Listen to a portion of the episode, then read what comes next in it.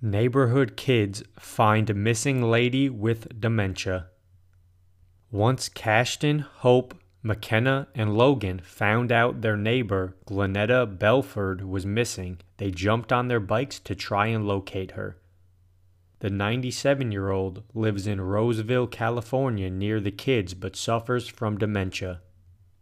The kids found her and called into the police, and Belford returned safe to her home. Story found via Good News Movement.